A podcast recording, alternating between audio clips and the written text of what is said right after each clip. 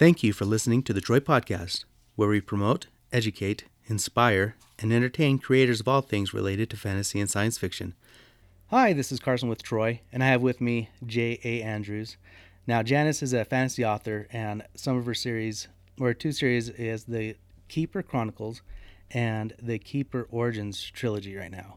Um, her latest book, The Phoenix Rising, came out in May, and it looks like it's doing fantastic on Amazon.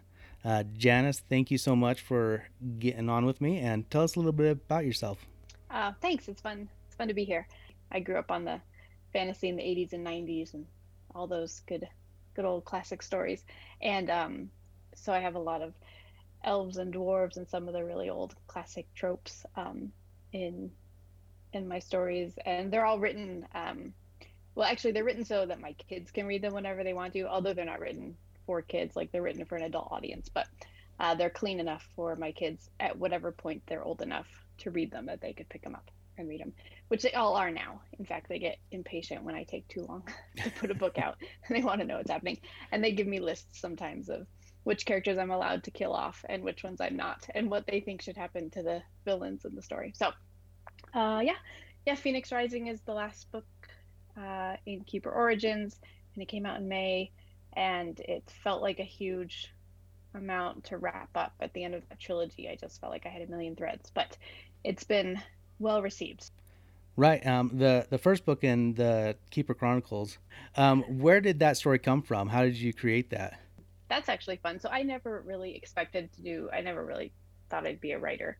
Um, I writing is sort of fun. It was just sort of a little bit of a hobby to put together stories. Um, and when my husband this was a really long time ago. It took me ages to write that book, but um, my husband had was out of town for a month um, for work, and this was long enough ago that we uh, we had email. I think we maybe had cell phones, maybe, but anyway, we didn't have that many ways to communicate with each other. So uh, he was super bored, and so I just decided that I would write a chapter every night of just some fantasy story, just make it up as I go. And my only goal was uh, give him something entertaining to read at the end of the workday and leave it on a cliffhanger so that I could like annoy him. And on and so it, it, was the first maybe quarter of that story came out of that month. And um, then he got back into town and we had very tiny babies and I didn't do anything with the book for a really long time. But the characters uh, really stuck with me.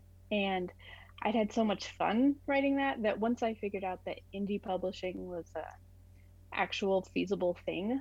Um, it was probably around 2012 or 2013. I decided maybe I could give this a try, and I figured out how to write a book because I had no idea how to write a book, and um, took that beginning and wrote a story and revised it a million times because um, I had done a lot of really horrible writing in it. Uh, but yeah, so it finally was published in 2016. I think it was a little over 10 years from when I started it to when I actually published it. Um, but yeah, so it was just written as a story to entertain my husband. That was the that was the beginnings of it. That's an awesome story, and it's interesting. I've talked to lots of people, and just how many different ways people begin stories. Um, you know, it was writing prompts or you know something to kind of keep your husband entertained and, in your words, annoy him at the same time. but um, you know, it took ten years. That's that's quite a while. Uh, when you picked it back up, how long did it take you? You know, you through revision and and everything. Do you can you remember that? Um, I probably worked hard on it for about three years, um, but it was very like uh, I didn't I didn't put much time towards it every day. Like, I mean, I was sort of consistently working on it and consistently trying to uh, just so I would know the story just died in the middle and I don't I don't know what I did wrong. And so so there was just lots of research and reworking and stuff like that. So um, and I did I had really little kids and so there wasn't a ton of time or energy to devote to it.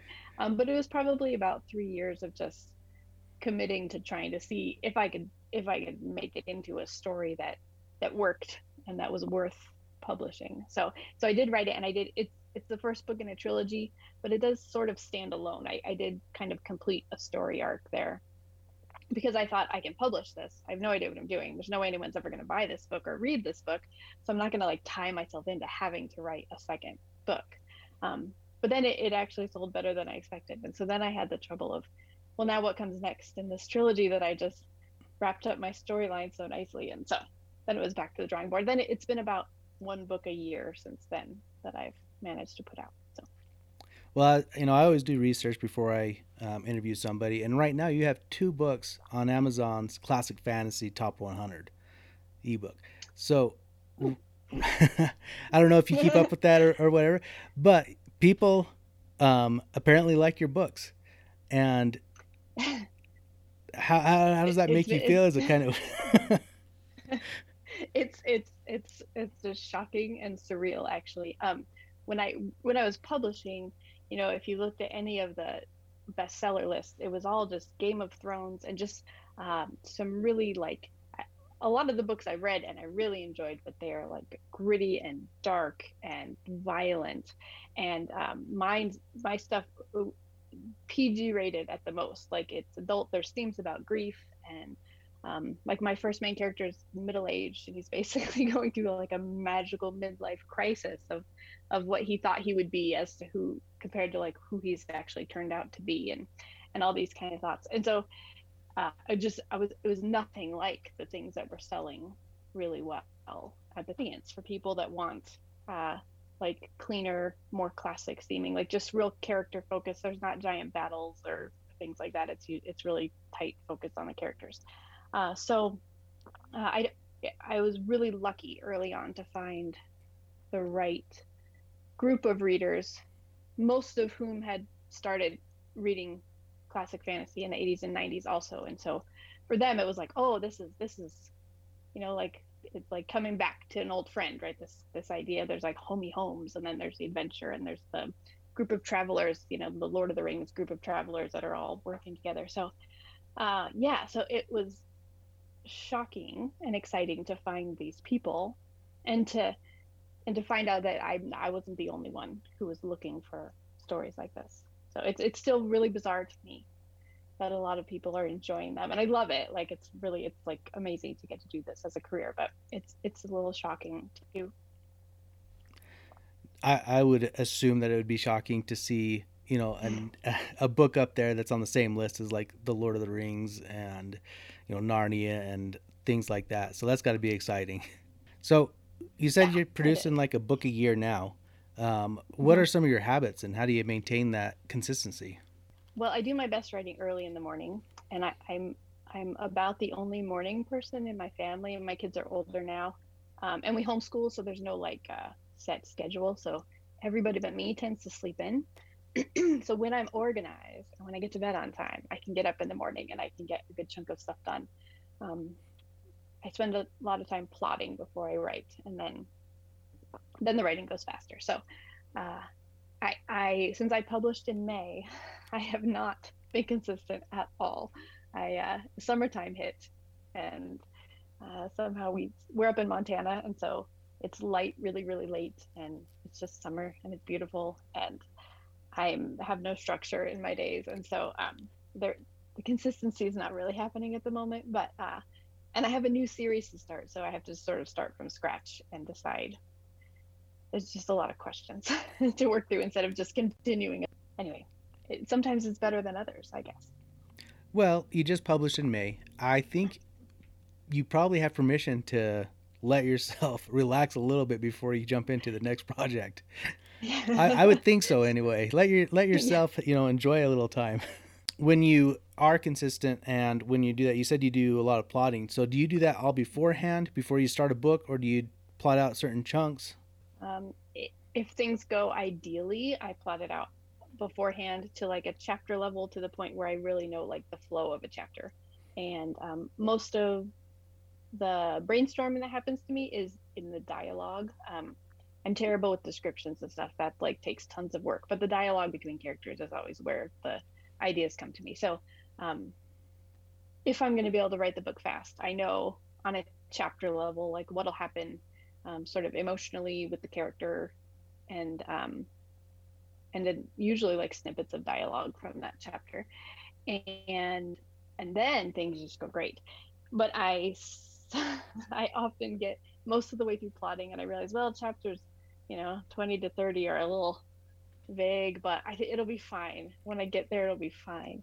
And then when I get there, if I don't have a good outline, I just like meander. Like I'll write and it'll be like 5,000 words later, and I'm still like, no one's, I really have to stop and go back and force myself to plot it out. And as soon as I plot it out, then everything just, just flows really well again. So you would think that I would just know my process and be like, I'm not going to skip ahead. I'm going to stay it. I'm going to plot it all out. But uh, I, I've yet to do that really well for a book. Um, it's my goal for this next one to really plot it out and and you can ask me a year from now if that happened. It'll be it'll be amazing if it did happen but that's the goal. Well i i think some nuggets that i take away from that and maybe others can as well is um, you know it's like planning a trip. Like if you're going from la to to new york you don't have to wait for every single stoplight to turn green before mm-hmm. you go you know you can start and get to where um, you you can see or where you have planned, and then you can start a little bit and plan it and go from there. Like mm-hmm. sometimes I don't know analysis paralysis takes mm-hmm. takes hold of people and they they don't ever start because they're like well i just have it to here i want to get on uh, you know beyond mm-hmm. that before i start so you know you're a great example of that that it, it if you don't have it all planned out you keep going and you're able to do it so I, I read that you are legitimately a rocket scientist. Is that correct? Um, I have a degree in aerospace engineering. I've never actually, yeah, I've never actually done rocket science because this is not talking to anyone. There's not a lot of jobs in rocket science, honestly, across the country. So uh, when I graduated, I did apply um, to, there were some really cool like think tanks and different places, and I applied to NASA and um, I don't know if they still do it, but back way back when when I applied to NASA, um, like a month or so later, I got this official letter from from NASA, and I was like, oh, this is exciting. And I open it up, and it's like, thank you for applying for this blah blah position.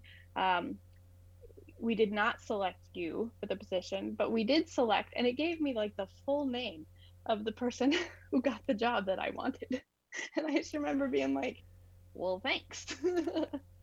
Whoever this guy is, thanks a lot, buddy.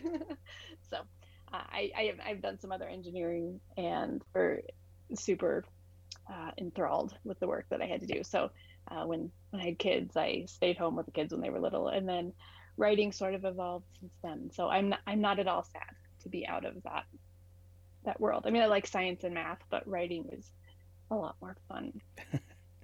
yeah, it, it is. And and my my follow up question to that is, you know, you grew up reading classic fantasy in the 80s and 90s, but you got an aerospace engineering degree. Why did you choose fantasy instead of science fiction? Like, I'm sure there could have been lots of stories and things you learned that could have applied to that. Yeah, I think um, the science fiction got less and less interesting the more I learned about space because it was just so anchored in reality. Like, it, it lost a lot of its like uh, kind of like the wonder. And i know a lot of people do sci-fi and they, they make it really cool. They come up with cool technology or whatever. Um, but somehow it just stopped like holding my interest. Whereas if you throw magic into a world suddenly it feels like there's so many possibilities. So yeah i can't i can't really see myself ever writing sci-fi and i'd also think i'd be completely paralyzed by needing to understand all of the science behind it to make sure i didn't do anything weirdly off with the science and then I'd spend too much time researching things you nobody can know yet because things haven't been invented. Right, kind of a the analysis paralysis um, phenom mm-hmm. that I mentioned earlier, and I can see that. Like if you get uh, deluged into something, like it can lose its appeal and, and stuff, and. Mm-hmm. Maybe, maybe fantasy was more like a palate cleanser where you could just lose yourself in your imagination and, and be able to enjoy um, enjoy that world. Mm-hmm yeah, definitely. So, do you remember like the first couple stories that kind of got you in the genre that you that you read as um, a kid? Yeah, the first one that I read was the Belgariad by David Eddings. That was the first. I don't remember if I read Lord of the Rings before that or after it. My my older brother had this big fantasy collection, and so I just sort of go grab things off his shelf to read, um, like all the Dragonlance. Um, but the Belgariad was the first one that I read that I just loved the character so much. And I just remember being like completely absorbed in the book to a level I just hadn't been with anything else. So that was probably the first one that. That was your gateway. Yeah. So being a self-published author, like you're in charge of everything. When you said you did a million edits on your or revisions on your first book, um, you know, one of those things is finding a, a, an editor or being able to do that yourself uh, to a point that is, is sellable. Um, do you have an ed- editor, and if so, like how did you find that person? I do. I have one now, and I love her. Um, I think I've had four different editors. Um, the first one I had, this wasn't really a great fit for me, like tone wise. She was a great editor, um, but her tone was very formal and my writing is not formal and so and so just a lot of uh, suggestions that she would give for fixes i'd be like uh no like i see it needs to be fixed but then need to work on that um and then and then the next two who i liked both of them they both stopped doing editing for different reasons and so uh, i have one now laura josephson who i really love and i just found her through um, some indie author friends i have that use her and really liked her and um, she's amazingly thorough. I am not one of those people that could edit myself and publish. You would you'd be like, wow, this this is riddled with all sorts of problems. Um, so I I think an editor is just uh, well worth the money and the time and the extra work uh, to get it to get it good. I, I can't find myself caring enough about how commas are supposed to be placed to really learn it and remember it. Uh, so I love the fact that there's people that just sort of love commas and where to put them, and they can fix all my badly placed commas. well, you mentioned something that I think is kind of key is you reached out to other authors, and a network is a, in a self-publishing world.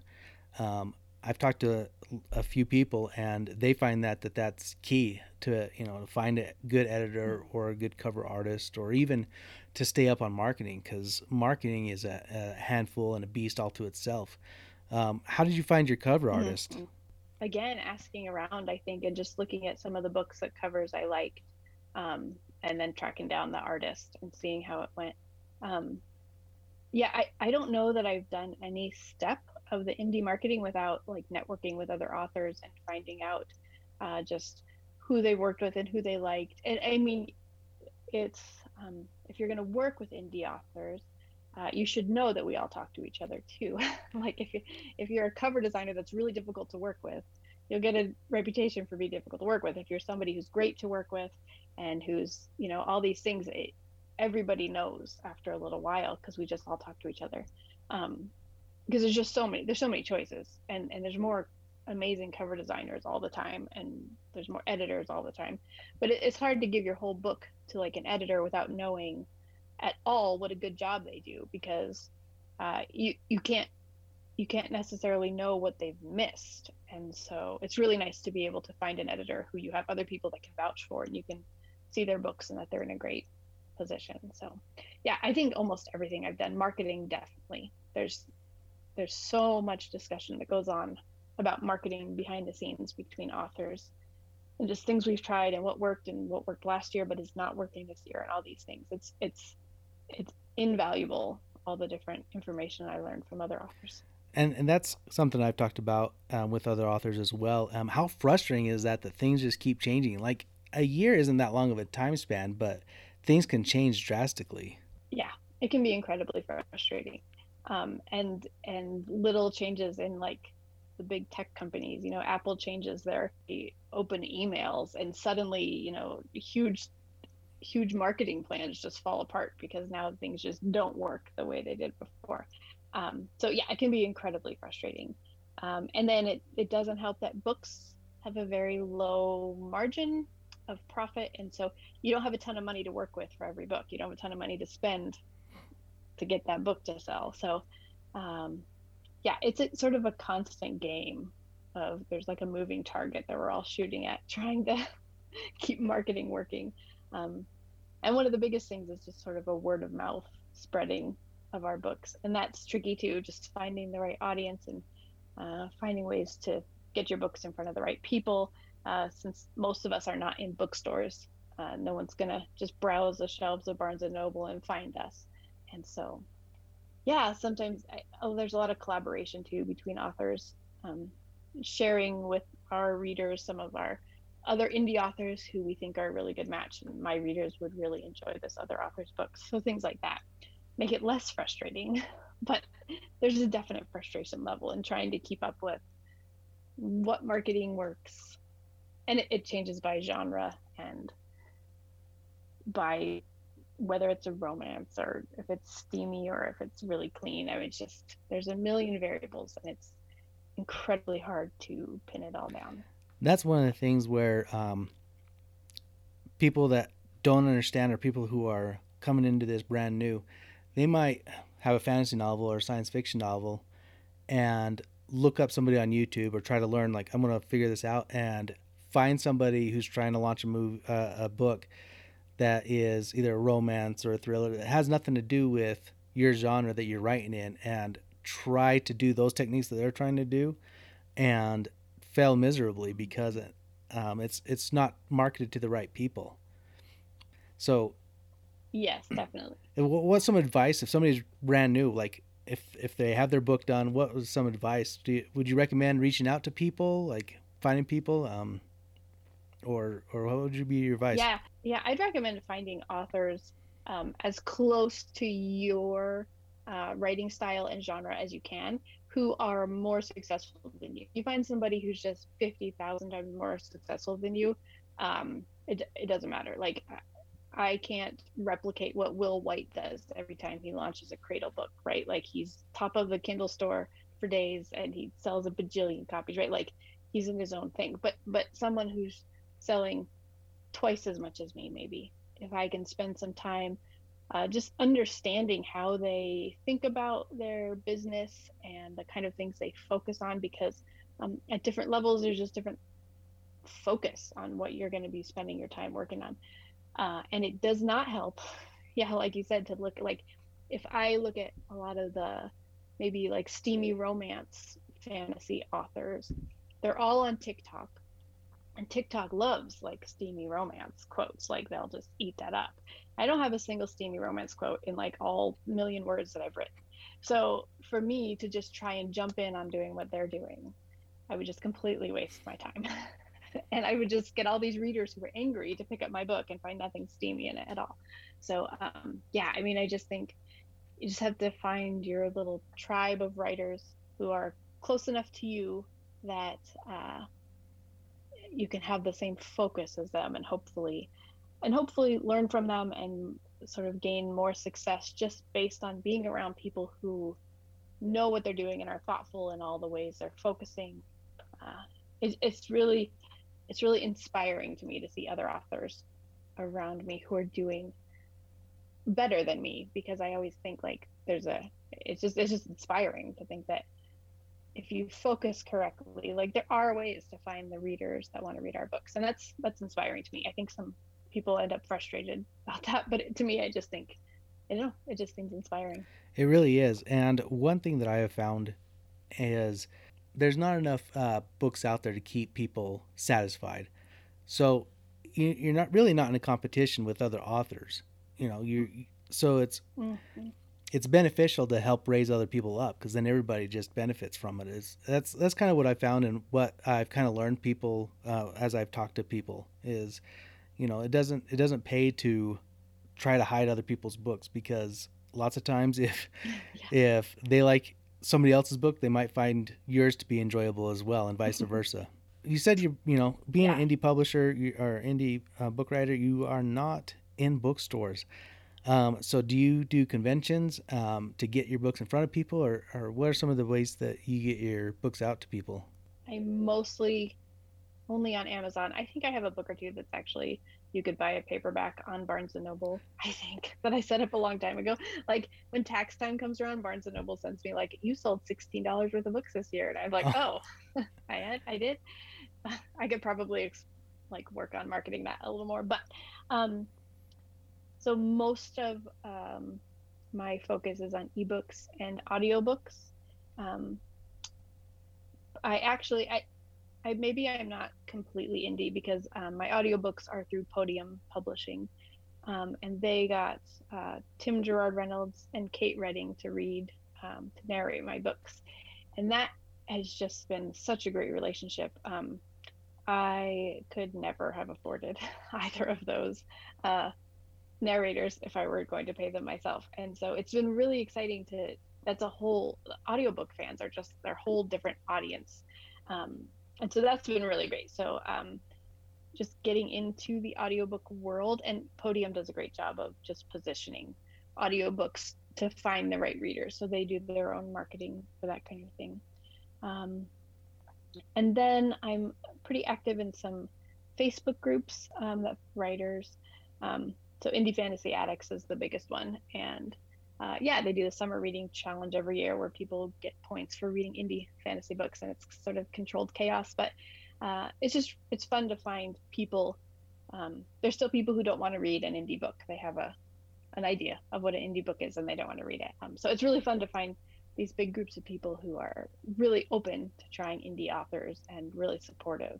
So now things have changed drastically in the past decade or so, where there was a stigma about indie books, where it was less quality, and you know you might not you might not have a good book on your in your you know on your hands, but I think now, I mean, you can look at Amazon and see indie books are selling just as much or even more as traditionally published books. Like, I mean, we go back to your book. Your book's on the same list as Robert Jordan and J.R.R. Tolkien, and that's and, that's because people are realizing that indie books are are just as great, just as wonderful, and you guys are producing wonderful work where fans can find what they want and be able to enjoy these these books. So it's it's it's a great thing, and that's something that I found interesting too. Is when you produce a book for people who want to uh, do this journey, it's it's not just one stream of income. There's ebooks and paperback and hardback and audiobooks where you can go and um, have multiple streams of income from from each book. And what what was a point in your you know your writing where you're like, oh my gosh, like this might be able to sustain my family. I don't know if it does or not or yet, but and and that doesn't really matter. But when it was like, oh man, like this is this is real. Um, yeah, is when I finished the Keeper Chronicles, and instead of putting out book three, um, well, I, I put out book three, but at the same time, like I think on the same day, um, I put out a the box set of the whole trilogy. And again, this is one of the things that changes a lot. This was in 2000 19, 18 or 19. And um, then if you put a, a, big fantasy box set out there, um, just on sale for 99 cents, uh, Kindle Unlimited people just went ballistic and read it. And so um, that book just skyrocketed up the charts and it just sat up there forever um, and it and it just managed to find the right readers. And so all the original reviews were positive because it took a long time for the people who wanted the gritty violent story um, and were disappointed that they didn't find it. So but by the time they were reading it and leaving less than stellar reviews uh, there was already this solid set of reviews that were really great. Um, so it was probably like just a few months after that came out and it had just sold really well and just kept selling really well for so long that I thought maybe this will work.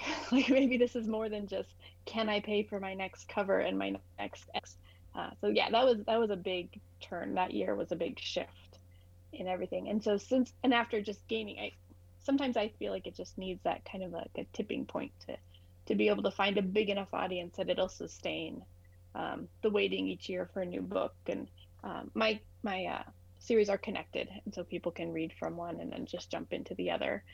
Um, and so that's helped. But yeah, that was that was definitely the turning point when that box set came out for my first series. Well, and part of the reason why you you know it, it clicked and stuff and is because you didn't stop at one book and just sit and be like, okay, I'm done. Like you had three books out that people could could read and enjoy.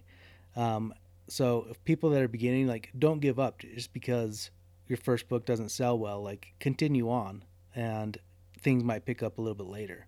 I think I made five hundred dollars uh, the first year when my first book was out, and and like 350 that were at the very end of the year when I published this tiny little book that went alongside it Uh, you know, and and then I was like, okay, do I keep going or do I not? Like my reviews are good. I'm enjoying the writing. Might as well keep going.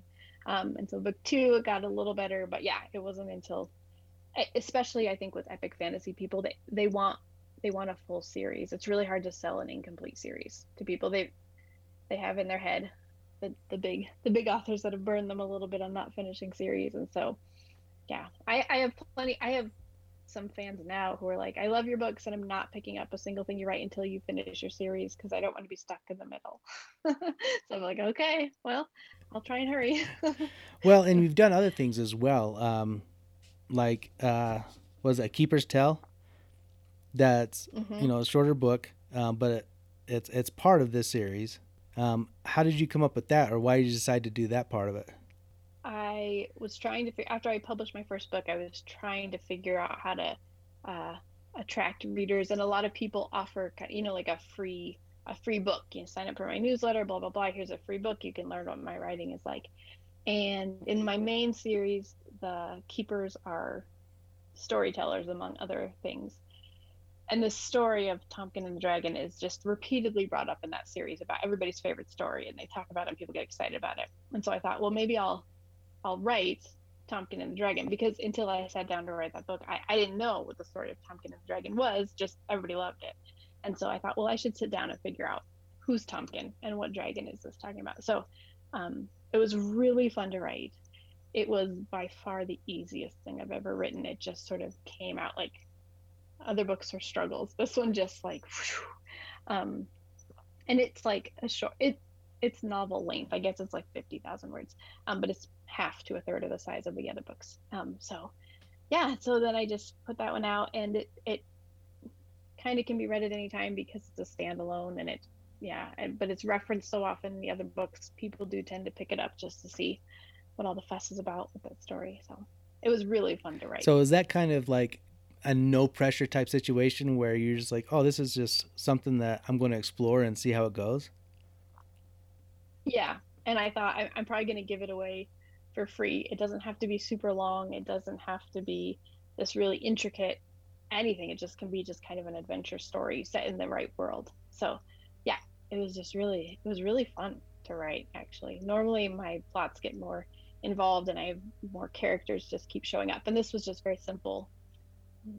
Three two character two like a boy, a girl. That's about it for the story. So and I've noticed that you've done some anthologies as well, some short, short stories and some anthologies. Um, what are some challenges that you have found, and what are some um, benefits to writing both short stories and and novels? I find short stories to be like impossible to write. They're so hard. They want a whole story in like ten thousand words, and I'm much wordier than that, and so it's really hard to write.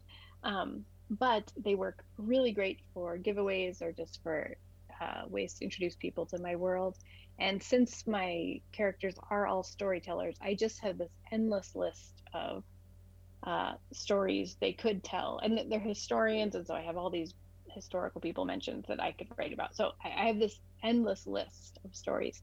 Um, and so sometimes, yeah, like indie authors, authors will collaborate and we'll put together an anthology of short stories. Um, and it's just a really great way to to meet a new audience of people so when i get that chance and it's the right group of authors right if it's a really well targeted group of authors then i'm a lot more inclined to say okay well i've been thinking about a couple short stories. Let me see if i can put one together. Um, but they're not easy. I know other people will be like oh i'll take a few days and i'll write a short story and it'll be fine. And mine will take a lot longer than that. It's very hard. It's hard to keep it so short. Uh, so. I, I can't write short stories whatsoever. I've tried and i can't do it I, I need more practice. I don't know, but yeah, it yeah. I mean, like I ended up like kind of coming up with an idea of like these five points. It's like this like arc, these five things to get through, and they have to be like so simple. And I'm always trying to make them more complicated. And then I'm like, no, I don't have room for all the complications. Like, make it simple. So it's hard. It's a totally different kind of writing, I think.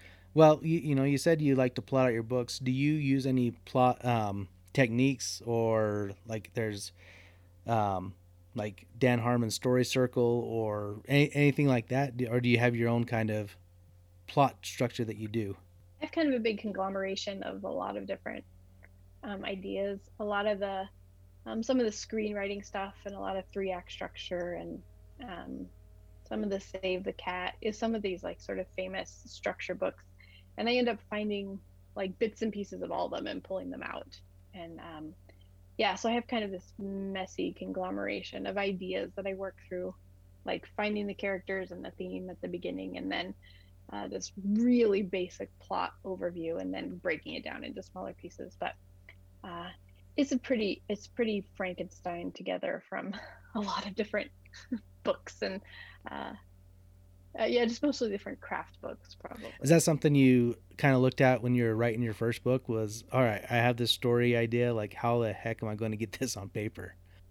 yes, I just like I I just felt when does different kinds of stuff happen because I would just end up writing myself into kind of like a boring phase, and I would just think I don't even really know what should happen next, and then study some sort of traditional study story structure and you realize, oh, you know, a third of the way through, the villain often shows up and does something pretty spectacular. And I'm like, oh, the villain, that'd be a great idea here. And so then, you know, can kind of work that in. So I'm not like a super strict story structure person, but I feel like often it can help uh, like kind of diagnose what's gone wrong with my story. I can be like, oh, well, like I totally missed this point in the middle where the character should learn something sort of revolutionary that changes their idea of the story and mine never did that which is why i still feel like i haven't learned anything so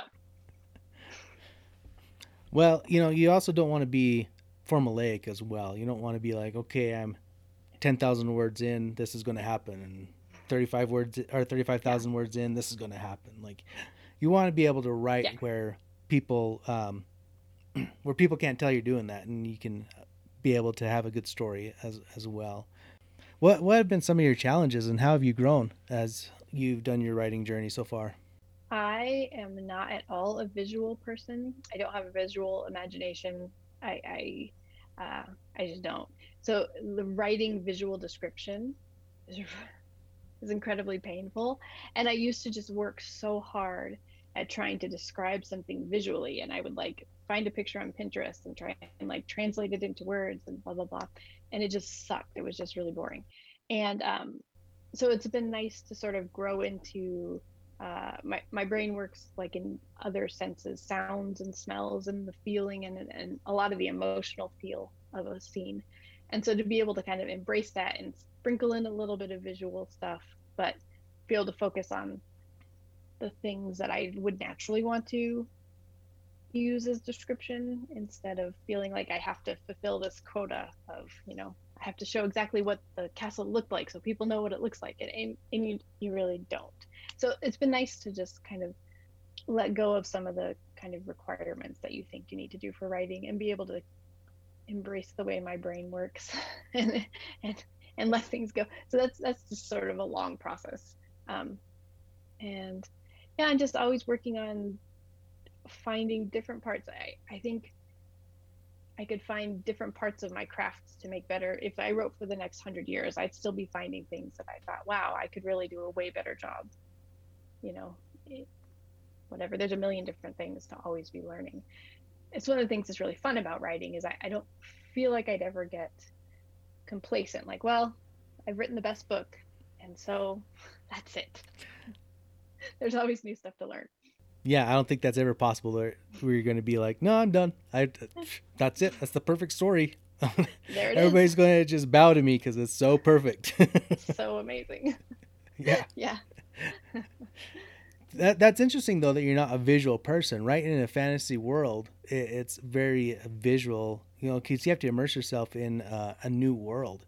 How much world building did you do? And I mean, you have this whole backstory of you know the Keeper's Tale that you had to kind of find it afterwards. Um, so is that is that something you've done kind of retroactively or uh, during the process were you able to to world build? Um, uh, the world itself is very uh, probably like North America.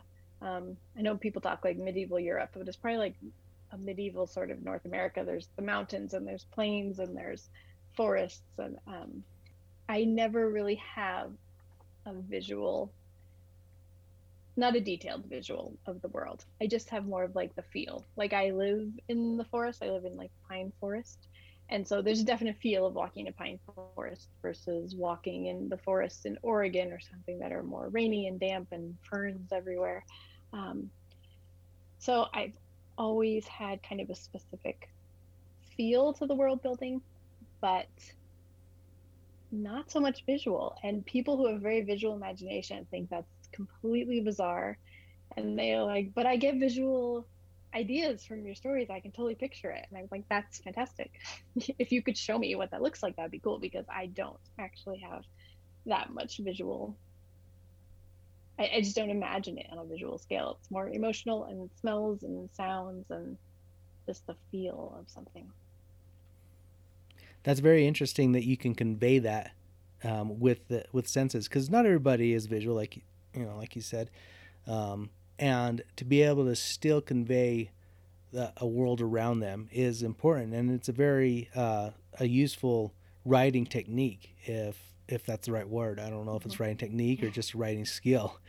But um, those people who are are struggling with that you know if you can't do a visual describe sounds describe smells describe you know how the mud feels in between the toes or, or whatever so that people can can experience that with you. And i think that's kind of more important as well um, to be able to get inside the book and to, to actually feel it.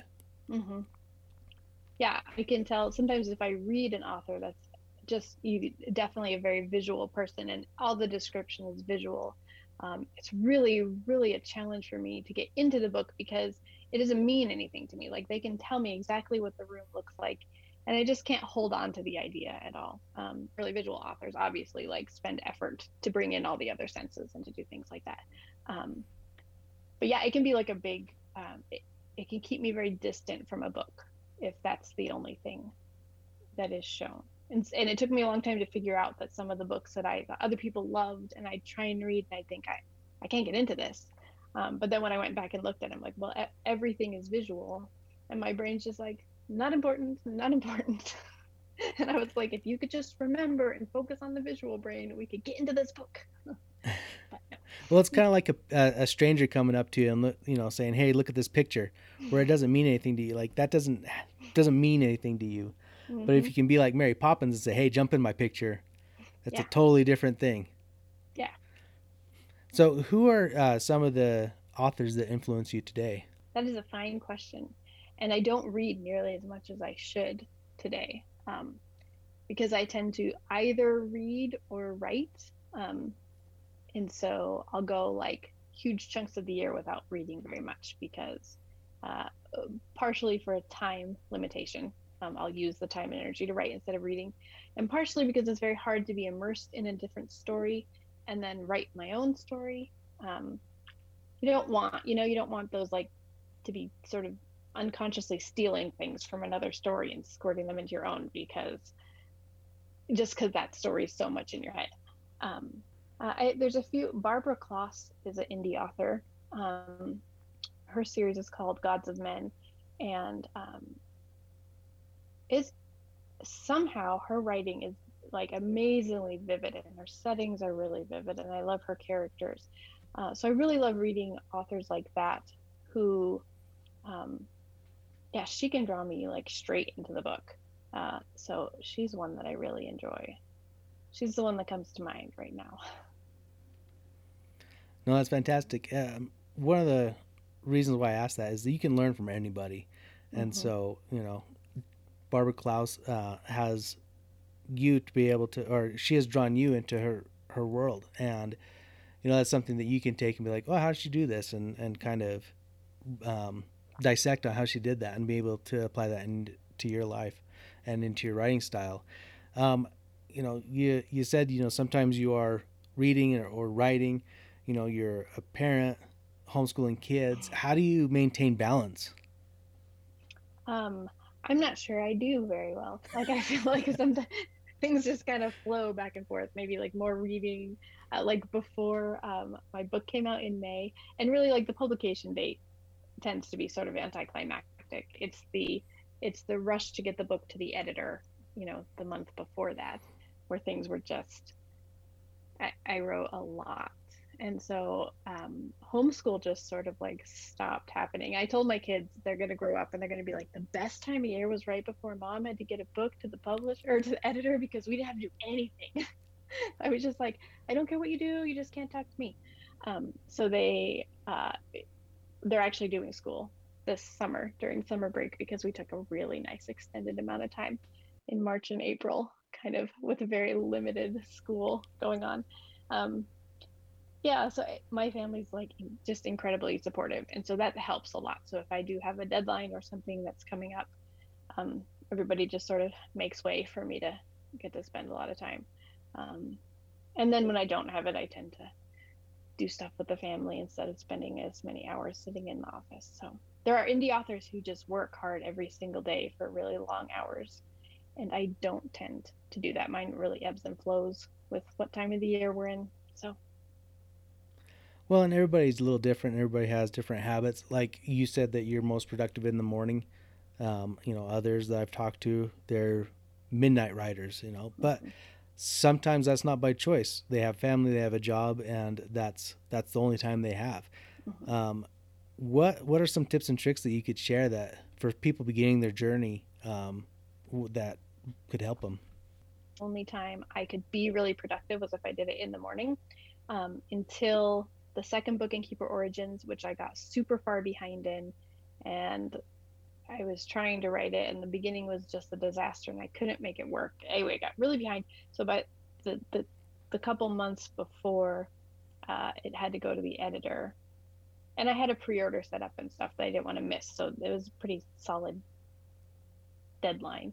Um, and and so I, and I just didn't. There's no way just working in the morning was going to get this book done. And so I discovered that if I just put my butt in the chair and focus, I can write just as well in the afternoon or the evening.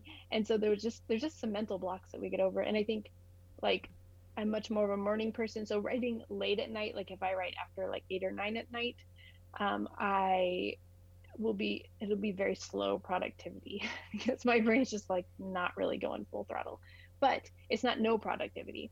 And if I leave things that are less creative and more like I need to read through this chapter and take a couple notes and see if it was working or not, like that I can do in the evening. Um, so it was a lot of years of kind of assuming that I had more uh, restrictions on when this creativity would happen, when in reality, uh, creativity tends to follow our habits more than just being its own creature that can't possibly be tamed. So that's it's still hard. I still want to write in the mornings, and as it gets later in the day, I think, oh well, no writing today, can't happen. but uh, that's that's really not true. That's that's great advice. Um, Janice, thank you so much for getting on with me. Um, tell everybody how they can get a hold of you, and if you're doing any conventions this year or next, um, you can tell us where you're going so people can meet you if they they want to. All right. Jaandrews.com is my website. You can pick up a free short story. There's actually two short stories there if you poke around enough. Um, but Ghost of the White Woods is and Blackhorn are both on there, and they're both in the same world as all the rest of my books. If you want to see what my writing is like, um, over Labor Day weekend, I'm I think I'll be attending Dragon Con in Atlanta, so that'll be fun. Um, might get to be on some panels. They haven't really set all that up yet. Um, and yeah, Indie Fantasy Addicts on Facebook is a really great Facebook group if you're just looking to meet indie, not meet indie authors as much as just read a million indie books and find is there's lots of reviews and, and people just talking about books. So those are probably the best places. Perfect. Thank you so much for getting on with me. I enjoyed talking with you. Yeah, me too. Thanks for having me. Thank you for listening to the Troy Podcast. Please subscribe, like, and share with your friends.